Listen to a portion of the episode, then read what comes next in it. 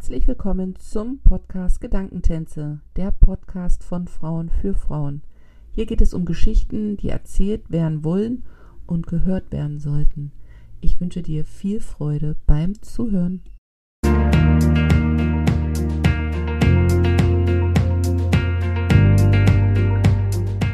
Herzlich willkommen zu einer neuen Folge im Podcast Gedankentänze. Mein heutiger Gast ist Sarah Kube. Sarah Kube wurde mit Endometriose diagnostiziert. Seit mittlerweile zwölf Jahren lebt sie mit dieser Krankheit und wurde sogar schon fünfmal operiert. Das alles beeinflusst ihr Leben bis heute, sei es beim Thema Sport, Ernährung oder Familienplanung. Wir sprechen heute über diese Erkrankung, wie Sarah damit in ihrem Alltag lebt und was ihr Ziel im und mit dem Endometrioseverein ist, in dem sie den Vorsitz hat. Einen wunderschönen guten Tag, liebe Sarah. Hallo Jana, vielen Dank für die Einladung zu deinem Podcast.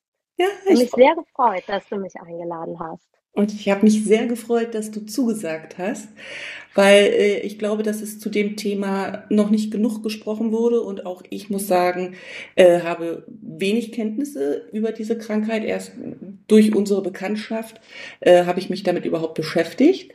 Und bevor wir ins Thema einsteigen, möchte ich, dass du dich ganz kurz mit drei bis fünf Adjektiven den Zuhörern vorstellst, damit die sich so ein bisschen mit dir verbinden können. Sehr gerne. Also ich bin Sarah und ich würde mich als sehr lebensbejahend äh, bezeichnen. Ich bin, für mich fließen dieses ja, Adjektiv einfach auch mit ein, sehr positiv zu sein, eben auch in diesen schwierigen Situationen, die ich durchlebt habe, immer so was Gutes mitzunehmen und an diesen schwierigen Situationen dann eben auch daran zu wachsen und trotzdem eben immer positiv zu sein. Sehr schön. Genau, ja. Sind das Eigenschaften, die ähm, durch deine Krankheit sich herauskristallisiert haben oder würdest du sagen, dass du auch schon vor der Krankheit diese Eigenschaften in dir getragen hast? Also ich war schon immer ein sehr lebensfroher Mensch und auch sehr lebensbejahend, aber ich würde schon sagen, dass es sich verändert hat mit der Krankheit. Letztendlich, ich war 22, 23, mit der, als ich die Diagnose bekam und das war so ein starker Einschnitt ins Leben, dass ich dann für mich auch schauen musste, na, wie geht's weiter? Wie kann ich daraus was Positives mitnehmen und wie kann ich daran wachsen? Weil aufgeben kam für mich nie in Frage. Einfach aus dem Aspekt, ich habe ja noch ein paar Jährchen vor mir. Hm. Du warst sehr jung bei der Diagnose. Ähm, kannst du unseren Zuhörern ähm, kurz erläutern? Ich, das klingt jetzt irgendwie so lehrerhaft, aber was verbirgt sich hinter Endometriose? Sehr gern. Also Endometriose ist offiziell eine gutartige gynäkologische Erkrankung, ähm, wobei ich immer so gutartig so ein bisschen zwiegespalten sehe, komme ich gleich darauf. Ähm, warum? Und es ist Gebärmutterschleimhaut, ähnliches Gewebe, das sich letztendlich überall im Körper ansiedeln kann und dort Entzündungen bilden kann, Zysten, diese sogenannten Endometrioseherde bluten auch zügig mit. Ja, und es kann eben zu massiven Organbefall kommen. In meinem Fall war das ein großer Teil des Darms. Also ich habe auch eine Teildarmresektion hinter mir. Da hat man mir dann 10 cm Darm entfernt, ein Teil der Blase, ein Eierstock. Und da muss man sich dann einfach schon fragen, reden wir da wirklich von einer gutartigen Erkrankung, wenn so massiv die Organe eingeschränkt werden. Natürlich im Vergleich zu Krebs. Mhm. Also ist es natürlich was anderes.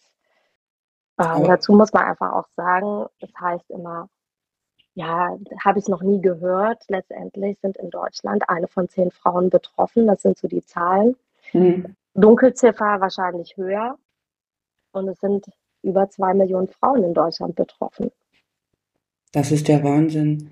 Ähm, ist die, die Diagnose von Endometriose eine schwierige Diagnose äh, im Vergleich zu anderen Diagnosen, bevor das eben wirklich festgestellt wird, dass eben die Symptom Symptome darauf zurückzuführen sind? Ich glaube schon, dass es für viele Ärzte sehr schwer ist. Zum einen, weil die Erkrankung natürlich irgendwo auch ein Tabu beinhaltet, Periodenschmerzen. Mhm. Ähm, wir wollen alle nicht über Menstruation reden. Es wird als eklig äh, immer abgestempelt.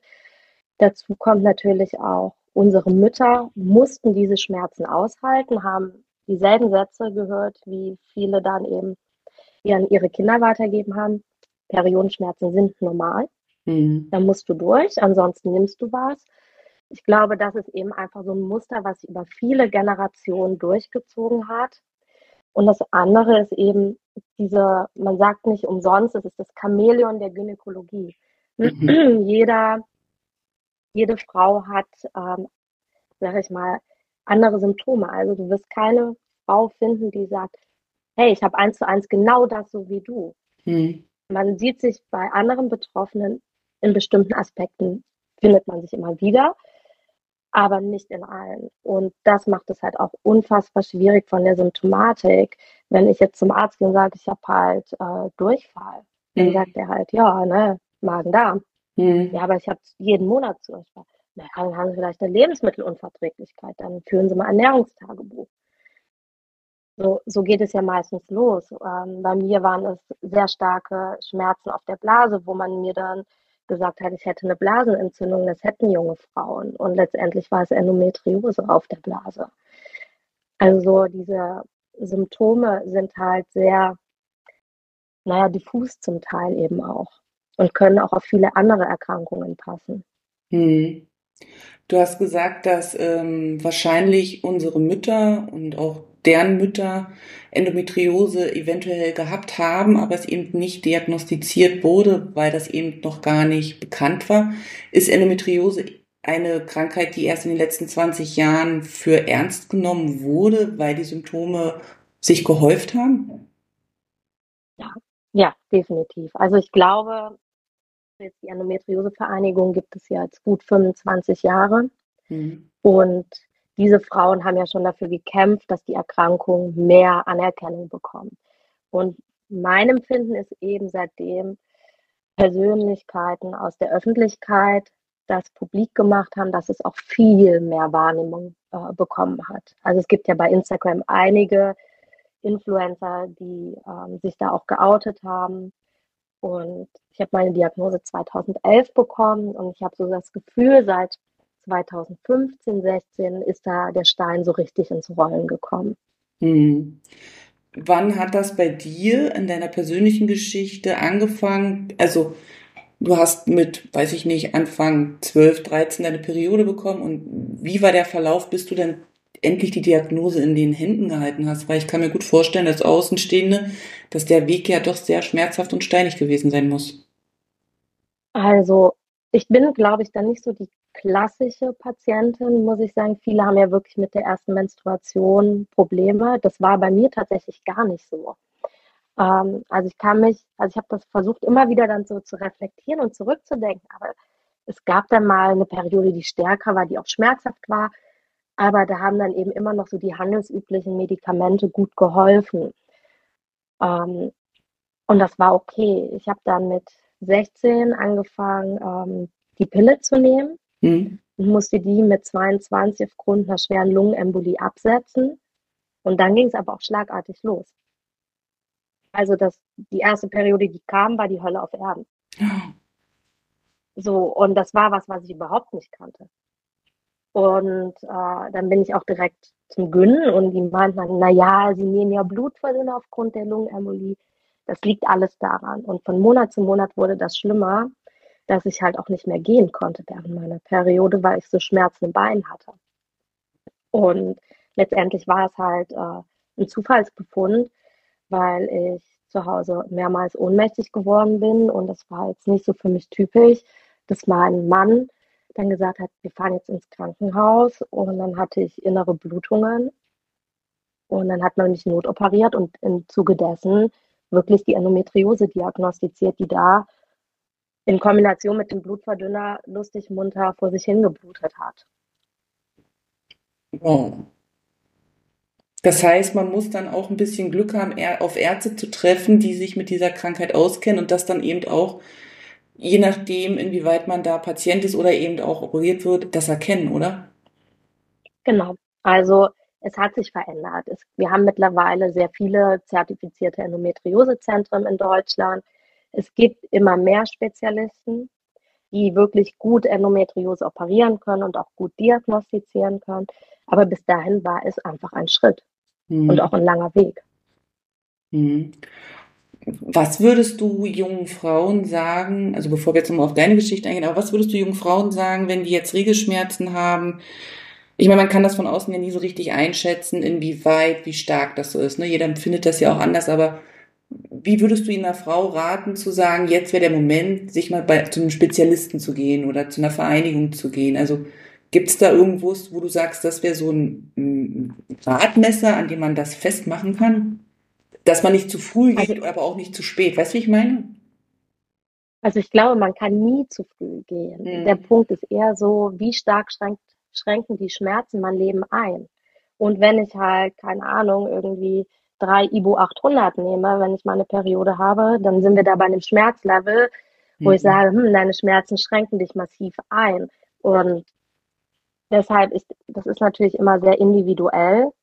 Aber ich bin immer so Fan davon zu sagen, hey, wenn deine Schmerzen sich so stark, also dein Leben so stark einschränken, dann schau auf die Internetseite der Endometriose-Vereinigung. Das ist eine super Anlaufstelle für ähm, Frauen, die ganz frisch ihre Diagnose haben oder eben noch keine. Und ähm, schau, wo wir haben dort alle Ärzte gelistet, die auch zertifiziert sind, gehen, gehen ein zertifiziertes Endometriosezentrum und lass dich dort beraten. Und dort sitzen die Spezialisten, die sagen können, hey, wir gucken mal, manchmal sieht man Endometriose schon im Ultraschall. Und die Ultraschallgeräte sind einfach in diesen Zentren besser als beim Gynäkologen auf dem Dorf. Das muss mhm. man leider so sagen. Und äh, da gibt es schon auch erstmal noch andere Möglichkeiten, als direkt äh, die Bauchspiegelung zu machen. Mhm. Gibt es denn eigentlich schon, also es ist ja dann doch eine sehr junge Krankheit, ähm, schon Hinweise aufgrund welcher Einwirkung das bei dem einen ist und bei dem anderen nicht ist? Weißt du, also ist es genetisch veranlagt ja. oder liegt es an der Ernährung? Weißt du, wie ich meine? Also gibt es so Faktoren, die schon erforscht sind oder ist man da wirklich noch in den Kinderschuhen? Also die Erkrankung ist schon sehr lange bekannt. Also man vermutet mittlerweile, dass eben im Mittelalter, wenn man so bei Frauen von Hysterie gesprochen hat, dass das tatsächlich Endometriose war. Spannend. Ähm, also da gibt es tatsächlich so schon so, also so erste Belege dafür, dass man da einen Zusammenhang sieht. Ähm, der Punkt ist halt tatsächlich, es fehlt an Grundlagenforschung. Das ist ein ganz großes Problem, ähm, dass es keine richtige, also in Deutschland keine Grundlagenforschung aktuell gibt oder keine sehr tiefgehende weil eben die Gelder auch nicht dafür bereitgestellt werden. Dafür kämpfen wir auch als Endometriose-Vereinigung sehr stark, dass da endlich jetzt mal Gelder fließen. Mhm. Denn es gibt viele Theorien, woher Endometriose kommen könnte, aber keine hat sich bisher als belegt bewiesen. Mhm. Ähm, also es gibt schon so, eine Zeit lang hat man gesagt, es ist verschlepptes Menstruationsblut. Ähm, da gibt es ganz viele aber Belege, die dagegen sprechen da man mittlerweile als Forschern auch gelungen ist, in Embryonen Endometriose schon nachzuweisen. Wow. So, also das spricht absolut dagegen, dass es eine Krankheit ist, die durch verschlepptes Menstruationsblut kommt. Mhm. Ähm, und dann, es gibt noch ein paar andere Theorien, aber die wurden eigentlich alle widerlegt. Deshalb so richtig weiß man es nicht. Also gibt auch so Theorien, ist es vielleicht eine Autoimmungeschichte, ist es also genetisch. Viele vermuten, also Ärzte vermuten, dass es da doch einen genetischen Faktor geben könnte, aber den hat man eben noch nicht entschlüsseln können oder finden können. Hm.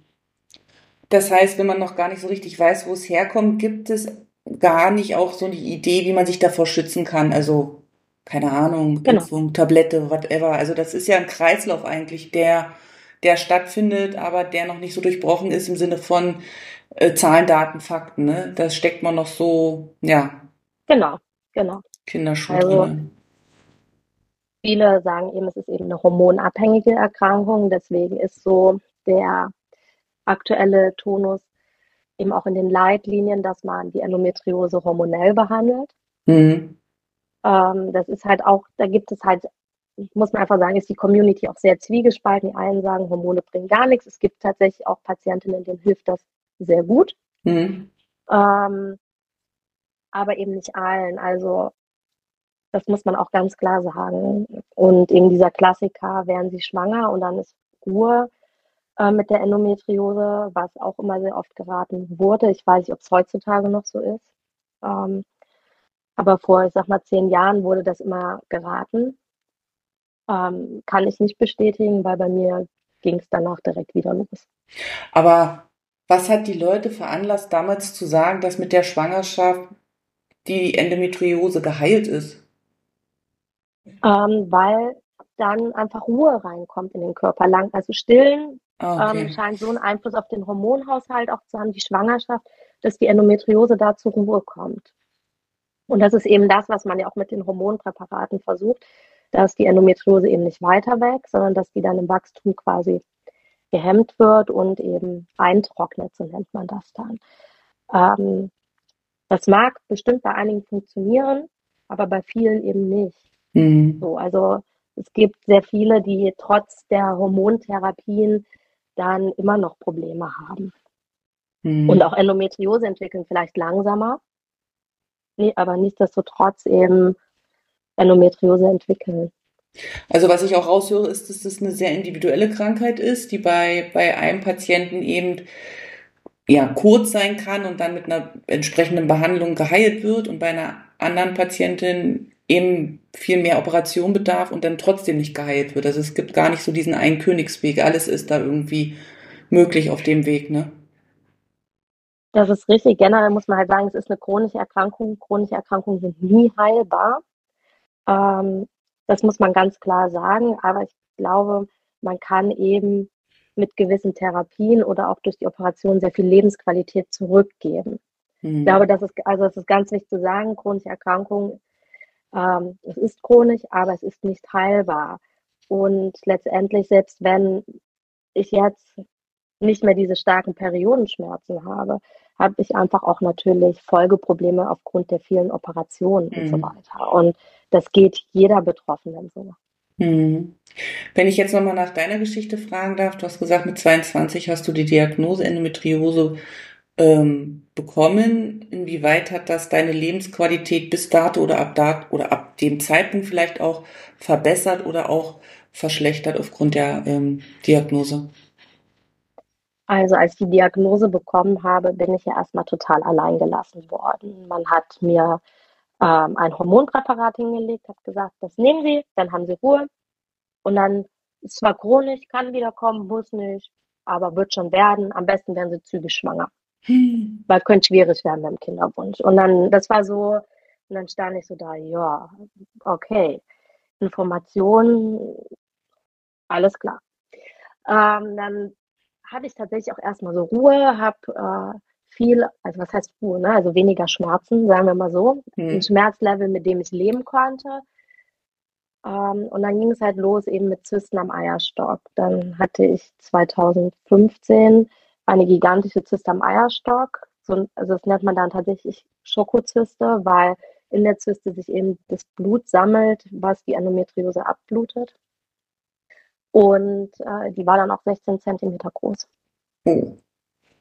Also das war, und da ist dann auch die Lebensqualität massiv eingeschränkt, weil ich durfte dann nur noch liegen, damit ich nicht so eine sogenannte Stieldrehung habe. Und als ich das Rezitiv hatte, muss ich echt sagen, da habe ich dann auch angefangen. Vorher war es kompletter Verdrängungsmechanismus, aber ab dem Zeitpunkt habe ich dann angefangen, mich mit der Erkrankung auseinanderzusetzen. Und aber so richtig, richtig, also dann folgte ja 2016 noch eine Operation und 2017 und so richtig auseinandergesetzt und das aufgearbeitet alles habe ich das eigentlich erst nach meiner sehr großen Operation 2017, wo dann wirklich eben der Darm da auch, man nennt das dann sanieren, tatsächlich saniert wurde. Ähm, und da ist wirklich sehr viel Endometriose entfernt wurde. Also es war auch eine sehr große Operation. Ähm, und danach, also die war tatsächlich auch mit künstlichem Darmausgang äh, geplant. Und das war so der Punkt, wo ich gesagt habe, okay, na, jetzt ähm, sind die Organfunktionen so gestört, jetzt muss ich anfangen, mich mit der Erkrankung auseinanderzusetzen und was die Erkrankung für mich bedeutet und wie ich mein Leben zukünftig auch ausrichten möchte und welche Dinge mir im Leben wichtig sind. Also da habe ich dann wirklich angefangen, auch mein Leben zu hinterfragen. Ähm, wenn man jetzt also so hört, dass du in den jungen Jahren diese Diagnose bekommen hast und auch diese vielen, vielen Operationen ähm, durchmachen musstest, ja, ähm, da platzen ja auch einige Träume und ich glaube, in dem jungen Alter sollte man ja eher das Leben nach vorne leben, statt zu hinterfragen. Aber also, wo fängt man da auch an, sich damit neu zu identifizieren oder, oder man muss sich doch neu entdecken, oder? Also ich stelle mir das total schwierig einfach so vor in dem jungen Alter. Das war auch hart. Also ich habe ja mein Studium nicht geschafft dann mehr, war im Masterstudium in Chemie und mir fehlt halt eine Prüfung. Meine Masterarbeit war fertig und diese Prüfung ähm, durfte ich noch einmal schreiben. Und das Problem war, ich war halt krank. Ich stand kurz vor meiner OP und ähm, bin dann zum Prüfungsamt gesagt, ich muss die schieben. Und die haben mir knallhart gesagt, nö, egal ob sie jetzt schieben oder nicht schreiben, sie werden so oder also so exmatrikuliert. Wir werden die Krankschreibung nicht akzeptieren, weil die Prüfungsordnung sagt, sie müssen die Prüfung schreiben, sonst werden sie exmatrikuliert. Ja, aber wenn man so eine also, Krankheit hat, das, also war jetzt. Ja, das habe ich denen alles erklärt. Und okay. da war dann halt äh, der Tonus. Wohlgemerkt, es waren 17 Leute in dem Studiengang. Ne? Mhm. Auf Einzelschicksale kann man keine Rücksicht nehmen. Ist das frech.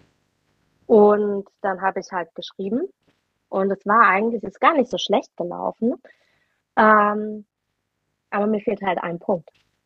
Und wenn man ehrlich ist, ich hatte halt bei einer Multiple-Choice-Frage das Kreuz nicht exakt in dem Kästchen gesetzt. Den Punkt hätte man mir geben können. Und dann hätte ich auch meinen Master bekommen. Weil die Antwort war halt richtig, aber das Kreuzchen war nicht exakt im Kästchen gesetzt. Ja, das Und äh, das hat also, das hat mich echt aus der Bahn geworfen. Ja. Ähm, und es war für mich, mein Traum war halt, den Master zu machen, vielleicht noch die Promotion dran zu hängen und dann, weiß ich nicht, halt einen guten Job zu finden. Und auf einmal ist das alles zusammengebrochen, weil mit einem Bachelor in Chemie einen Job zu finden. Also ich glaube, jetzt mittlerweile geht das besser. Aber damals war halt nahezu unmöglich. Und dann habe ich halt erst mal ein Jahr bei Esprit gejobbt, um einfach was zu machen, weil sonst wäre ich bekloppt geworden. Und ähm, habe mich versucht neu zu orientieren. Ähm, habe dann nochmal einen neuen Masterstudiengang angefangen, wo eben dieses Modul nicht gebraucht wurde. Dann einen Biochemie-Master angefangen und habe nach einem halben Jahr gemerkt, es geht nicht. Ich schaffe es körperlich nicht. Also auch dieses lange Sitzen in der Uni, ich packe das körperlich gar nicht mehr und habe mich beworben, habe dann tatsächlich einen Job gefunden, und das war dann okay. Äh, man muss halt äh, das Leben so nehmen, wie es kommt. Und manchmal muss man einfach auch den Mut haben zu sagen, okay, das ist es nicht. Ich gehe einen neuen Weg. Und ja, das war dann aber auch okay. Mhm. Das heißt, die Krankheit hat ja maßgeblich nicht nur deinen Alltag beeinflusst, sondern ja auch deine gesamte Lebensplanung. Absolut. Absolut. Und das war auch es hat lange gedauert. Und ich merke auch jetzt immer noch so, wie ich damit manchmal zu kämpfen habe, zu sagen, ich habe ja nur einen Bachelor. Und dann sagt mein Mann, du, du kommst aus einer Familie, wo keiner studiert hat. Du hast einen Bachelor. Du darfst, mhm. darfst mach dich nicht kleiner, als du bist. Mhm. Und das ist so das, ähm, was ich mir in, in diesen Situationen immer vorhalte, weil er hat recht. Meine Mutter hat mich als alleinerziehende Krankenschwester großgezogen. So. Und ich habe einen Bachelor in Chemie und darauf kann ich stolz sein. Und alles, was danach kam, ist blöd gelaufen, aber es hat mich anders weitergebracht. Mhm. Rückblickend natürlich betrachtet. Ja, ähm, natürlich. In dem Moment selber, glaube ich, ist die Frustration schon sehr groß. Das kann ich mir gut vorstellen. Und dann ist man auch vielleicht auch wütend auf alles oder so. Und ähm, und wir hatten im Vorgespräch ja auch drüber gesprochen, dadurch, dass die Krankheit ja nicht so sichtbar ist, wie ich habe ein gebrochenes Bein oder, ne, ähm, da ja auch das nicht so ernst genommen wird, ne? Also im Sinne von, man sieht es dir nicht so an und, und, und trotzdem geht's dir ja nicht gut. Und das dann ist ja auch immer so, ähm, also ich stelle mir das schwierig so vor zu sagen, ich habe aber diese Krankheit, auch wenn man es mir nicht ansieht und gleichzeitig gebe ich mein Bestes, aber mein Bestes ist eben nicht 100, sondern nur 80 Prozent aufgrund der Einschränkung eben, ne? Ja, absolut, absolut. Und es ist eben, du bist halt schneller erschöpft. Weil man kann sich einfach plakativ so, ich sage mal vorstellen, man hat einfach chronische Entzündungen überall im Körper und am Anfang der Woche habe ich vielleicht so mein Glas mit 100 Prozent Energie hm. und dann, je nachdem, was ich mache, sind vielleicht schon 50 Prozent am Montag weg. Aber ich schaffe es über Nacht, dieses Glas nur auf 70 Prozent aufzufüllen.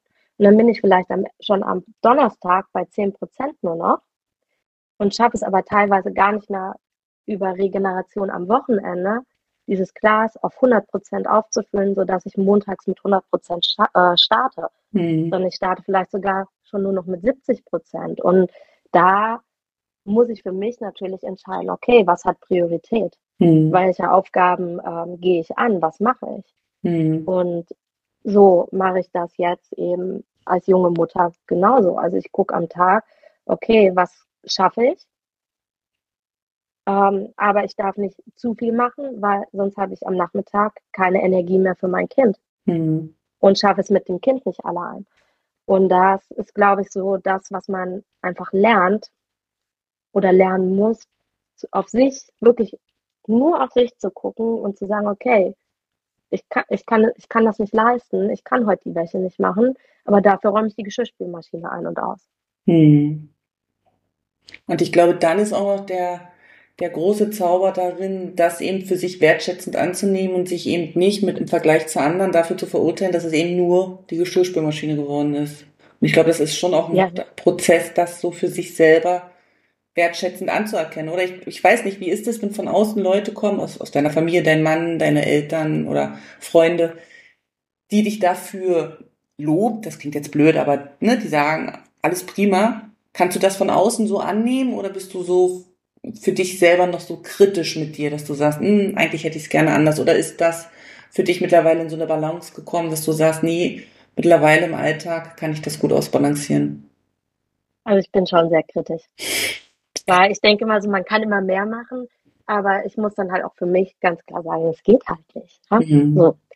Und dann merke ich auch manchmal, dass das Stresslevel steigt und dann drehe ich auch so ein bisschen durch, bin ich ganz ehrlich. Mhm. Ähm, aber da muss ich halt immer noch so meinen Weg finden. Es ist halt einfach ein Prozess über sehr, sehr, sehr, sehr viele Jahre, bei dem ich aber sagen muss, ich bin stolz auf das, was ich bisher erreicht habe, aber ich bin noch nicht am Ende angekommen. Und das weiß ich auch. Ähm, man muss, also für mich war zum Beispiel auch echt ein Punkt Instagram, diese heile Instagram-Welt. Boah, was machen die alle da so, ne? Was schaffen die alle ja. mit ihren fünf Kindern? Und dann renovieren die quasi nebenbei noch das Haus mhm. und haben noch die fünf Hunde neben den mhm. fünf Kindern. Ähm, dann muss ich auch sagen, das war echt für mich richtig toxisch, dass ich dann ganz vielen Accounts entfolgt bin, mhm. weil ich mir gedacht habe, ja, ich, ne, und heute ist bei mir halt äh, nur Betttag und bei mir, der Alltag sieht bei mir einfach auch so aus, dass ich mich vormittags, wenn ich hier meinen Kram mache, ähm, noch mal eine Stunde wirklich hinlege, weil sonst schaffe ich das nachmittags gar nicht. Oder halt so diese Stunde Pause, wo ich einfach mich aufs Sofa setze und ein Buch lese oder so, wo ich einfach nichts mache. Mhm. Ähm, ansonsten würde ich auch meinen Alltag gar nicht schaffen. Ja, das, was du gesagt hast, zeigt auch nochmal ganz deutlich, dass wir uns wirklich von diesem Außen und diesen nach rechts und links gucken, um also dass wir das irgendwie abschaffen müssen. Also, es sei denn, wir fühlen uns inspiriert und motiviert, das ist eine ganz andere Geschichte, aber ähm, ich glaube, das kennt einen jeder von uns und wenn man dann noch mit so einer Krankheit unterwegs ist, ist das nochmal vielleicht was anderes, dass man sich dann noch viel mehr getriggert so fühlt, weil andere so scheinbar, obwohl ich immer das in, in, Frage stelle, ob das alles so scheinbar wirklich Leichtigkeit ist, dass man sich davon echt befreien darf, ne? Und für sich seine Welt sich so aufbaut und dann wirklich nur nach innen und in den inneren Kreis auch guckt und da die Kraft draus zieht, die man ja selber auch braucht für den Alltag. Genau, mhm. absolut. Die Sarah und ich, für unsere Zuhörer mal so ein kleiner Schmankel, wir kennen uns schon ein bisschen länger, weil die Sarah hat ja auch mal in China gewohnt, ne? Die Sarah war auch mal eine von den China-Mädels hier. Und ähm, was hat China mit dir gemacht in Bezug auf deine Krankheit? Ja, also ich habe das, wir haben das Angebot 2017 bekommen, nach China zu gehen, also nach Shanghai. Hm. Und das war kurz vor meiner OP. Und das war dann so, okay, du hast diese riesige OP, wie soll das werden mit Genesung und so? Aber ich habe auch gesagt, ähm, es steht nichts äh, dagegen, wir machen das. Also diese Entscheidung zu fällen, das war eine Sache von fünf Minuten, dass wir das machen wollen. Also das war, wir saßen auf dem Sofa und haben das eigentlich, war nichts dagegen sprach. Und ich auch gesagt, na ja, mit der OP, das kriegen wir schon hin und wird schon. Ja, und dann äh, ging es nach China. Ich habe meinen Job gekündigt. Ähm, und mein Mann hat eben gearbeitet in China und es war für mich erstmal, ja, du bist erstmal alleine, musst dich mit dir selbst hm. viel mehr auseinandersetzen als vorher, weil du hast jetzt nicht die Freundin, mit der du Kaffee trinken gehen kannst, sondern du musst ähm, ja erstmal dich zurechtfinden in der Stadt, wo man ja eigentlich denkt, die sprechen alle Englisch und damals nicht so. Nee. Ich weiß nicht, wie es heute ist. Ah, ähm, 2018 war es so, hm, geht so. Ähm, und habe dann wirklich die ersten drei Monate mich nochmal ganz anders mit meiner Erkrankung auseinandergesetzt. Habe dann da auch irgendwie wirklich wie so eine Trauerphase durchlitten. Aber als die dann durch war, war es echt gut. Und ich habe gemerkt, dass es für mich sehr befreiend war, ähm, Abstand zu Deutschland zu haben, einfach aus dem Grund, wir haben hier einen unfassbar hohen gesellschaftlichen Druck. Man muss immer funktionieren. Krank sein ist verpönt, mal abgesehen von chronisch krank sein, was noch viel mehr verpönt ist. Ähm, weil nur wenn du Leistung bringen kannst, bist du was wert. Das war so den Eindruck, den ich immer hatte. Und da konnte ich einfach nicht mithalten. Und dieser Druck ist in China komplett von mir abgefangen. Und es war für mich der Befreiungsschlag, ähm, weil ich mir dort bewusst werden konnte, was ist für mich wichtig im Leben, was zählt für mich im Leben und wie kann ich Leuten, die da meinen, äh, warum arbeitest du denn nicht in China, ähm, gegenüber, selbstbewusst gegenübertreten und für mich einstehen. Das sind, glaube ich, so die Dinge, die ich wirklich gelernt habe und die ich auch aus dieser Zeit jetzt noch mitnehme, weil auch jetzt, äh, du bist ja nur selbstständig, arbeitest nur halbtags, warum gehst du nicht Vollzeit arbeiten? Hast doch ein Studium, wofür hast du denn studiert? Mhm. Es sind viele von diesen Sprüchen, die ich zu hören bekomme und meine Antwort darauf ist immer, ich kriege kein Kind, um es nur fremd betreuen zu lassen. Ich möchte meine Erkrankung und die Zeit mit meinem Sohn unter einen Hut bekommen und diese Zeit auch genießen. So, und das ist etwas wirklich, was ich gelernt habe in China, wie wertvoll Zeit ist. Zeit mit Menschen, die wir lieben. Und eben, dass es, dass eben dieser, dieser Leistungsdruck eigentlich, dass es eigentlich gar keiner will hier in Deutschland, aber die Leute sehr gefangen sind in diesen Mustern und meinen, dass es das ist, was sie glücklich macht. Und eigentlich macht es sie nicht glücklich. Hm. Ich finde es total spannend, was du sagst, weil mir geht's ähnlich. Ich denke, wenn man einmal so draußen ist aus einer bestimmten Situation, also wenn man in China wohnt, guckt man ja auf Deutschland so, dann sieht man von außen bestimmte Dinge ganz anders und kann die für sich ganz anders reflektieren und auch wahrnehmen. Und ähm, ich bin auch bei dir, dass dieser gesellschaftliche Druck, was Leistung anbetrifft, in Deutschland sehr hoch ist und viele das machen, ohne zu hinterfragen, ob es das ist, was sie wirklich wollen. Und ich glaube schon auch, dass wenn, wenn jemand so wie du zurückkommt und dann sagt, ich habe das jetzt anders für mich aufgearbeitet, ich mache das so und so, dass das natürlich auch zu Irritation führt im Außen, so nach dem Motto, wie kann die Sarah das so machen? Ähm, aber gleichzeitig wahrscheinlich auch die Angst dahinter steht, dass die anderen sich am Ende selber hinterfragen müssen und dann ihre eigenen Entscheidungen so überdenken müssten. Also ja, ganz spannend. Ja, das ist es halt auch. Ne? Keiner will sich auch so mit sich so selbst auseinandersetzen, weil da könnten ja auch unangenehme Dinge hochkommen und dafür hat man im Alltag keine Zeit. Mhm. Und das ist eben das, was ich mir, ja, oder die, das ist die Zeit, die ich mir nehmen konnte in China. Genau das eben zu tun und eben die Dinge zu hinterfragen. Was macht mich glücklich? Und ist es, ist es wirklich der Job oder ist es einfach mit meinem Mann lecker chinesisch irgendwo essen zu gehen und ein bisschen das Abenteuer zu leben. Ähm, oder äh, ist es eben, ich weiß nicht, einfach irgendwie in so einem, in so einem Sportrhythmus gefangen zu sein, ähm, dass für mich nur noch der Sport zählt. Ne? Also mhm. es gibt ja ganz viele ähm, Dinge, womit eben Menschen genau das kompensieren, um nicht über Dinge nachdenken zu müssen. Und letztendlich haben wir alle unser Päckchen zu tragen, äh, mit dem wir uns auseinandersetzen müssen. Definitiv, definitiv. Du hast gesagt, du bist selbstständig. Ähm, du bist Näherin? Sagt man das so? Wie würdest du dich selber bezeichnen? Ich weiß nicht, ob Näherin.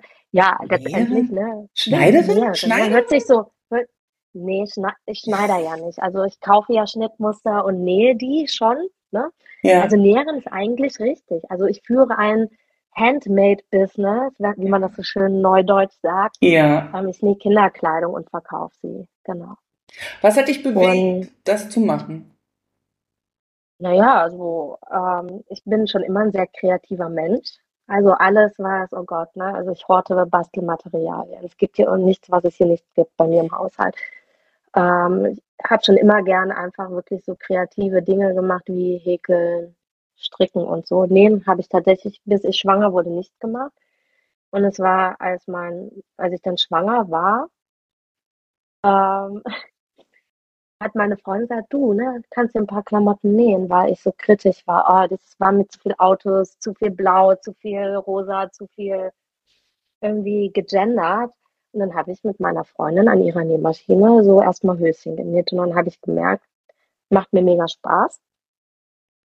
Und ähm, habe das dann wirklich, als der Kleine auf der Welt war, der war ja auch zu früh und dann gab es irgendwie auch keine Kleidung in so kleinen Größen im Ausland. Also habe ich die dann genäht und dann irgendwie habe ich Blut geleckt und dann wurde es immer professioneller. Und für mich war auch klar, in meinen alten Job möchte ich nicht zurück, sondern ich möchte das machen, was mir Spaß macht und habe dann eben das Label gegründet. Ähm, und es ist für mich natürlich einfach auch eine Freiheit zu sagen, boah, heute geht's mir nicht gut. Also ich biete auch in meinem Online-Shop wirklich nur die Teile an, die ich genäht habe. Hm. Ähm, und klar kommen auch mal Anfragen für individuelle Geschichten, die nehme ich auch an und dann nähe ich die auch. Aber wenn ich so ein Verkaufsevent habe hier in einem Laden oder so, dann sage ich, also wenn es mir nicht gut geht, dann sage ich auch auf die zwei T-Shirts, ob ich die jetzt nähe oder nicht, auf die kommt es auch nicht drauf an. Und kann mir da ganz viel Druck auch rausnehmen und mir eben den Alltag so gestalten, wie ich ihn brauche. Genau. Und mit allen eben gut zu Hände, ne? mit, mit der Arbeit, mit dem Haushalt, mit deiner Mama-Rolle, mit deiner Ehefrau-Rolle, weil den Ehemann gibt es ja auch, ähm, um das alles eben unter einen Hut zu bekommen. Toll. Ja, und man muss auch einfach sagen, ähm, also ich bin sowieso unfassbar dankbar, dass ich überhaupt schwanger geworden bin, weil das war auch nicht so klar, ob das funktionieren könnte. Das war für mich sowieso schon das größte Wunder und bin da, wie gesagt, sehr, sehr dankbar und ich kriege halt nicht ein Kind, damit ich es 45 Stunden in die Kita schicke in der Woche. Für mich war ganz klar, wenn ich, ähm, wenn wenn wir zurückkommen und wir ein Kind haben, äh, dass dann ich mich beruflich äh, ausklinke und das so machen werde, dass es ein Hand mit dem Familienleben und meiner Erkrankung geht. Und rückblickend eben bin ich auch dankbar, dass ich nicht den Master geschafft habe, weil das hätte mir wieder den Druck gemacht, ich muss ja Vollzeit arbeiten. Mhm. Weil jetzt habe ich ja schon diesen, dieses super Studium gemacht ähm, und jetzt muss ich das ja auch benutzen. So mit dem Bachelor war es viel leichter zu sagen, okay, ich gehe nicht zurück. Ich mache mhm. das, was für die Familie am besten ist. Und das heißt eben, dass hier jemand ist, der im Haushalt das macht, was er schaffen kann ähm, und der sich mit ums Kind kümmert ja, also ich möchte auch meinen Mann auf keinen Fall außen vor lassen, weil der macht hier wirklich auch sehr, sehr viel. Ohne ihn würde das hier überhaupt nicht laufen und das neben einem Vollzeitjob. Mhm. Das ist eben das andere, aber sag mal so, dass er nicht noch mehr machen muss. Mhm. Aber dann ist, also dein Alltag ist ja voll. Also ich, ich sitze jetzt gerade hier so mit offenem Mund, weil ich denke, Wahnsinn, was du dir da alles selbstständig mit deinem Mann natürlich zusammen aufgebaut hast. auch die Geburt mit eurem Kind. Ich weiß gar nicht, wie ist es dir in der Schwangerschaft gegangen? Du hattest gerade gesagt, es war gar nicht so klar, dass es überhaupt möglich ist aufgrund deiner Erkrankung. Wie ist die Schwangerschaft dann verlaufen? Also ich hatte eine super Schwangerschaft. Das war, also das war wirklich, ich habe das sehr genossen, schwanger zu sein, weil ich für mich die Probleme, die ich hatte, das war halt alles ein Witz dagegen, was ich davor hatte. Mhm. Ähm, also das muss ich auch ganz klar sagen. Ja, klar, am Anfang war mir ein bisschen schlecht, das war ziemlich nervig, aber es war eigentlich harmlos. Und auch danach so dieses äh, mit Schmerzen, irgendwie Symphysenschmerzen und so, das war irgendwie alles, das kannte ich schon. Also da kam jetzt nichts Unerwartetes auf mich. Ähm, das muss ich sagen. Das andere war natürlich, es war ein bisschen abenteuerlich, meine Schwangerschaft, weil wir, während ich schwanger war, das Angebot bekommen haben, nach Dubai zu gehen und dann ich hochschwanger nach Dubai umgezogen bin. Das war dann schon ein bisschen abenteuerlich, aber letztendlich war das alles okay. Er kam aufgrund der Erkrankung zu früh einen Monat, aber die medizinische Versorgung in Dubai war tipptopp. Also das war, da habe ich mich auch gut aufgehoben gefühlt. Also das, da kann ich auch irgendwie, viele sagen immer, oh, Schwangerschaft war anstrengend und das war irgendwie ätzend ich kann, also ich habe das in vollen Zügen genossen, weil ich wirklich eine sehr, bis halt eben, dass er zu früh kam, eine unkomplizierte, entspannte Schwangerschaft hatte. Naja, und, und das Wunder noch viel mehr zu schätzen wusstest, weil du, weil du auf, aufgrund deiner Erkrankung ja die Diagnose eben hattest, es kann gar nicht passieren. Ich glaube schon auch, dass man dadurch das nochmal anders wahrnimmt, oder? Ich glaube schon. Nicht so als dieses ja, also, verständlich, weißt du, wie ich meine? Ich will ja, jetzt keiner ja. schwangeren Frau irgendwas absprechen, um Gottes Willen, aber ich wollte damit nur nochmal deutlich machen, dass das Bewusstsein und die Dankbarkeit, glaube ich, bei dir im Vergleich zu anderen Menschen einfach ein Ticken schöner und größer ist, weil vieles gar nicht so selbstverständlich geworden ist für dich. Ja, definitiv. Also mhm. es war schon, also die Ärzte haben alle gesagt, also es ist nicht unmöglich, aber es wird nicht so einfach werden. Ne? Und gegebenenfalls müsste man halt übers Kinderwunschzentrum gehen. Und ich habe einfach meine Medikamente abgesetzt und bin direkt schwanger geworden, spontan schwanger geworden. Und dann war das auch für mich, ich bin ein sehr spiritueller Mensch. Und für mich war klar, ne, das sollte so sein und da geht auch nichts schief. Also auch so diese, viele haben ja auch ähm, dann große Ängste, was ich auch verstehen kann, wenn man eben dieses ganze Thema Kinderwunschzentrum oder die x künstliche Befruchtung hat. Verstehe ich total. Aber in dem Fall, ich bin sofort spontan schwanger geworden im ersten Zyklus und für mich war das okay, das soll so sein. Und dann, äh, ja, ne, das wird alles gut gehen. Und so war es halt. Ja, ich hatte halt sehr früh so Übungswehen und Senkungswehen, aber habe mir da gar nicht so viel Gedanken gemacht, weil ich so ein Urvertrauen da auch hatte, auch in meinen Körper, dass ich mir da, also hatte da eigentlich keine Ängste oder Sorgen. Das sollte so sein. Das, das sollte so dieses, ja, wie so eine Art Geschenk nach all dem, was du mit deinem Körper erleben musstest aufgrund der Krankheit, wie so ein, wie so ein Geschenk, so jetzt, jetzt machen wir mal was Schönes für die Sarah. So klingt das, finde das voll, ja, voll schön. Ja, und so, und so war es auch. Und ich habe jeden Moment auch wirklich in vollen Zügen genossen. Wir sind ja auch viel gereist, wo auch dann viel gehört habe, wie kannst du nur schwanger reisen? Bist du denn des Wahnsinns? Und ich bin ja auch in Shanghai Roller gefahren, aber da haben ja dann ein paar von meinen Expat-Mutis gesagt, ob es jetzt nicht doch mal sinnvoll wäre, aufzuhören damit. Und ich habe es ja dann auch eingesehen, bin dann in der 14. Woche nicht mehr Roller gefahren in Shanghai.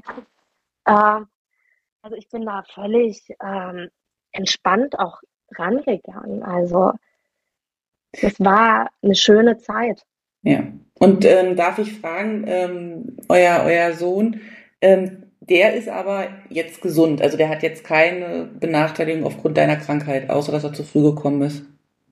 Nö, der ähm, ist tipptopp fit. Tipptopp. Also der kam, wie gesagt, diesen Monat zu früh zur Welt, äh, musste dann halt ein paar Tage auf der Kinderintensiv verbringen, aber das war auch alles sehr unproblematisch. Also der hatte halt auch ein super Geburtsgewicht.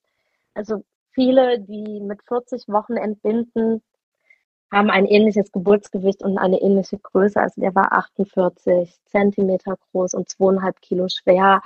Das war alles im Rahmen. Also der war auch von der Entwicklung ähm, gut. Hatte, das haben die aber alle. wohl, wenn die zu früh kommen, so ein bisschen Probleme mit der Atmung, aber es war unproblematisch. Ja, das ist voll schön. Voll schön. Und klar, der war halt immer sehr zierlich und klein, aber da haben auch schon die Ärzte direkt gesagt, ja, in zwei Jahren hat er das alles aufgeholt, das Körperliche. Und so war es auch. Mhm. Und entwicklungsmäßig hatte der in den ganzen Untersuchungen nie ein Defizit.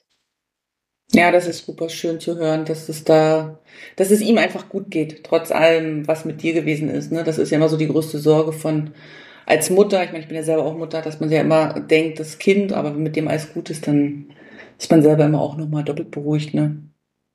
Ja, absolut. Aber es ist eben mit einer chronischen Erkrankung und Kind eben auch nicht leicht. Ne? Mhm. Andersrum, als ich dann ein Jahr später wieder meine Tage hatte, war es halt wieder die Hölle auf Erden. Und dann bin ich ja auch wirklich dann eben diesen radikalen Schritt gegangen, die Gebärmutter zu entfernen. Ähm, also ich wusste ja vorher schon, dass da sehr viele Befunde auch an und um Gebärmutter sind. Die wurden halt nur nie entfernt aufgrund des Kinderwunschs. Mhm. Und wir haben dann lange, mein Mann und ich, gesprochen und gesagt, du, ganz ehrlich, ich möchte für mein Kind da sein und ich bin dankbar, dass wir eins haben. Wer weiß, ob wir überhaupt ein zweites kriegen könnten. Ähm, aber so wie es jetzt ist, kann ich mich nicht um ihn kümmern. Ne? Also muss ich halt vorstellen, ich habe halt zügig keine Luft bekommen. Ne? Ich bin die Treppe nicht hochgekommen. Also ich konnte mein Kind auch nicht mehr tragen dann in den Momenten. Und wenn du dann so alleine zu Hause bist, Mann auf der Arbeit, ist halt irgendwie doof. Ja. Und was machst du dann, ne? Mhm. So, und hat es ja dann eben auch bestätigt, dass ich eben auch Endometriose im Zwerchfell hatte und die hat tatsächlich auch äh, zyklisch geblutet. Und sobald ich meine Periode hatte, war es super, habe ich wieder Luft bekommen. Aber ab Mitte des Zyklus äh, habe ich keine Luft mehr bekommen. So, also hatte ich dann richtig äh, mit Kurzatmigkeit und so. Kam mir vor wie so, so ein Nilpferd, was die Treppe hochstampft. Ja, das ist ja wirklich eine Lebensqualität. Einbuße, von, von dem wir Gesunden ja kaum eine Vorstellung haben. Aber ist mit dieser großen OP, die, diesen Schritt, den du dann gegangen bist, ähm, bist du jetzt symptomfrei oder gibt es nur zarte Symptome? Ja, also ich würde schon sagen, dass ich symptomfrei bin. Also allein schon, dass ich nicht mehr meine Periode habe, mhm. ist äh, unfassbar erleichternd. Es sind eben, also man muss dazu auch sagen, eine Gebärmutterentfernung ist nie, sollte nie das Mittel der Wahl sein erstmal. Mhm. Ne? Das möchte ich auch ganz klarstellen. Das war für mich der richtige Schritt. Einfach da, da ähm, deshalb, weil meine Gebärmutter zum Teil chronisch entzündet war. Es, also meine, ich hatte einen Notkaiserschnitt, die Kaiserschnittnarbe musste sowieso ähm, nochmal quasi nachoperiert werden, weil da irgendwie die Blase in die Gebärmutter mitgewachsen war. Hätte man sowieso rangehen müssen. Und diese komplette Narbe war auch voller Endometriose. Dazu ähm, kam, dass, die ähm, dass ich auch eine Adenomiose habe. Es ist so immer die kleine Schwester, sage ich, der Endometriose. Das ist irgendwie so eine Veränderung der Muskelschicht der Gebärmutter. Da wächst dann Gebärmutter, Schleimhaut, ähnliches Gewebe in die Gebärmutter, was eben auch zu massiven Schmerzen führt. Plus, die war halt irgendwie auch komplett deformiert. Also warum das so war, wusste mein Arzt auch nicht. Er meinte auch, es gehört so nicht, sieht auf jeden Fall nicht richtig aus. Also da waren auch ganz viele Befunde. Mhm. Und äh, da und das aufgrund, dass diese Befunde weggefallen sind, hatte ich sehr viel Erleichterung, was das Schmerzlevel angeht. Ja. Nichtsdestotrotz, die ganzen Verwachsungen aufgrund der OPs, Fehlhaltungen, die bleiben. Und da bin ich auch mit Physiotherapie, Osteopathie dran.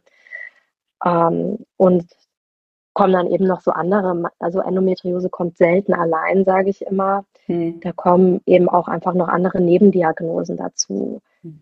Eben Lebensmittelallergien, Lebensmittelunverträglichkeiten, ähm, Osteoporose, Fibromyalgie. Also da kommen schon noch immer bei vielen ist bei jedem auch anders. Ne? Das sind jetzt so meine Geschichten, die dazu kamen. Und die muss man halt auch behandeln. Mhm. So, und dann ist halt so die Endometriose, ja, die hat die Hauptschmerzen verursacht, aber jetzt räume ich halt so das Schlachtfeld auf, was die Endometriose hinterlassen hat gerade. Mhm. Ja. Äh, fehlen mir so ein bisschen die Worte jetzt, weil ich stelle mir das unglaublich schwierig so vor und diese Einbußung an Lebensqualität und sich das jetzt wieder so zurückzukämpfen. Also ich finde das bewundernswert, was, was du da die letzten Jahre ja geleistet einfach hast. Also nicht im Sinne von Leistung, sondern im Sinne von bewältigen. Ne? Und ähm, Dankeschön. Ja. Und ich habe gesehen oder gelesen, dass du seit letztem Jahr September im Endometrioseverein tätig bist. Da würde ich gerne zum Schluss nochmal drauf eingehen. Also, ja, gern. Was ist deine Aufgabe in dem Verein und was möchte der Verein? Also wer kann sich an den Verein wenden und was ist das Ziel von dem Verein? Also ähm, der Verein ist die Endometriose Vereinigung Deutschland e.V. Das ist ein Deutschland agierender Verein, der eben von Endometriose-Betroffenen für Endometriose-Betroffenen ist. Und eigentlich so die wichtigste Säule ist die Selbsthilfe. Mhm. Ähm, also geht es eben darum, wir unterstützen die Selbsthilfegruppen und es sind wir mittlerweile auch, glaube ich, 80 Stück in Deutschland. Also da sind echt viele, haben sich viele gegründet in den letzten Jahren, was sehr gut ist, weil ich glaube, dass das eine sehr gute Anlaufstelle ist. Ähm, die Endometriosevereinigung selbst dient natürlich auch als Anlaufstelle. Dort kann man sich in einem Erstgespräch äh, kostenlos beraten lassen auch. Und äh, wenn man Mitglied ist, dann eben auch weitere Beratungstermine, auch sozialrechtlich ähm, und arbeitsrechtlich und so weiter eben dann in Anspruch nehmen. Und wir äh, finanzieren uns äh, über eine Pauschalförderung, bekommen da eben auch Geld, stellen Anträge für Projekte, die wir umsetzen. Zum Beispiel haben wir jetzt dieses Jahr so zu Ende gebracht, unsere große, oder was heißt zu Ende gebracht, so zu einer runden Sache gemacht, ähm, unsere U18-Kampagne, wo es eben um Aufklärung an den Schulen geht, generell zum Thema Menstruation, aber auch eben, dass starke Periodenschmerzen eben nicht normal sind. Und da haben wir Kurzfilme gedreht, ähm, die man auf YouTube kostenlos sehen kann zu dem Thema und ähm, Infomaterial zusammengestellt. Und so gucken wir einfach immer so, was sind halt Themen im Bereich Endometriose, was könnte man da schöne, für schöne Projekte umsetzen. Ja, und jetzt eben sind wir auch politisch sehr aktiv, waren jetzt auch im Gesundheitsausschuss und durften da eben ein bisschen was erzählen und sagen und die Politiker und Politikerinnen konnten uns Fragen stellen und das ist natürlich in diesen über 20 Jahren oder über 25 Jahren Vereinsarbeit natürlich auch ein Highlight gewesen mhm. für uns, dass wir es so weit geschafft haben, dass wir endlich auf Bundesebene mit Politikern und Politikerinnen reden können über das Thema. Ja, ganz tolle Arbeit, die ihr da leistet. Ähm, ich werde unten in den Shownotes auch das ähm, alles verlinken, dass wenn Betroffene, die das hören, sich eben über den Verein Informationen holen können, an dich Fragen schreiben können. Ich werde dein Instagram-Profil verlinken, dass da Kontaktaufnahme ist und wenn keiner weiß, wie das geht, dann sollen sie mich fragen und ich leite das einfach weiter. Also ähm, ja, ich glaube, da, da ist noch ganz viel ganz viel Arbeit im Sinne von Aufklärung, gerade auch was das Thema Menstruation betrifft ähm, merke ich, wenn man darüber redet, dass bei vielen das total schambehaftet ist und dass man das eben nicht macht und dass das noch so ein, so ein grauer Schleier irgendwie trägt. Und ich glaube, dass eure Arbeit da viel, viel, vielen Menschen helfen kann, gerade Mädchen, sich auch viel besser mit ihrem Körper auseinanderzusetzen und wahrzunehmen, was ist das? darum geht's ja auch und, und dann eben für sich selber zu entscheiden, ähm, was ist der nächste Schritt, wenn es mir nicht gut geht. Also von der Warte ist der Verein eine ganz tolle Sache und da wünsche ich euch natürlich ganz viel Erfolg, ähm, dass das da noch größer wird und noch mehr Aufmerksamkeit bekommt. Ja, vielen Dank. So, wir sind jetzt auch schon fast am Ende, liebe Sarah. Ich danke dir erstmal ganz, ganz herzlich für deine Zeit, deine Geschichte, deine Worte, deine Gedanken. Und ähm, ja, möchtest du noch ist, ist irgendwas noch nicht gesagt? Fehlt, fehlt noch was aus deiner Sicht oder haben wir jetzt alles soweit angesprochen? Ich glaube, wir haben einen guten Abriss äh, zu dem Thema gegeben und wenn Fragen sind, kann man sich ja immer an mich oder auch an die Endometriose-Vereinigung oder auch an dich wenden. Genau. Dann würde ich sagen, schön, vielen Dank. Schön, dass alle zugehört haben bis hierher. Ähm, ich schicke sonnige Grüße aus Sucho und ähm, bedanke mich und freue mich auf die nächste Folge im Podcast. Und dir, liebe Sarah, ähm, wünsche ich einen schönen restlichen Tag, weil bei dir ist ja noch früh am Morgen. Naja, 11 Uhr. Naja, fast. Okay, ich sag, ich sag Tschüss und auf. Bis zum nächsten Mal.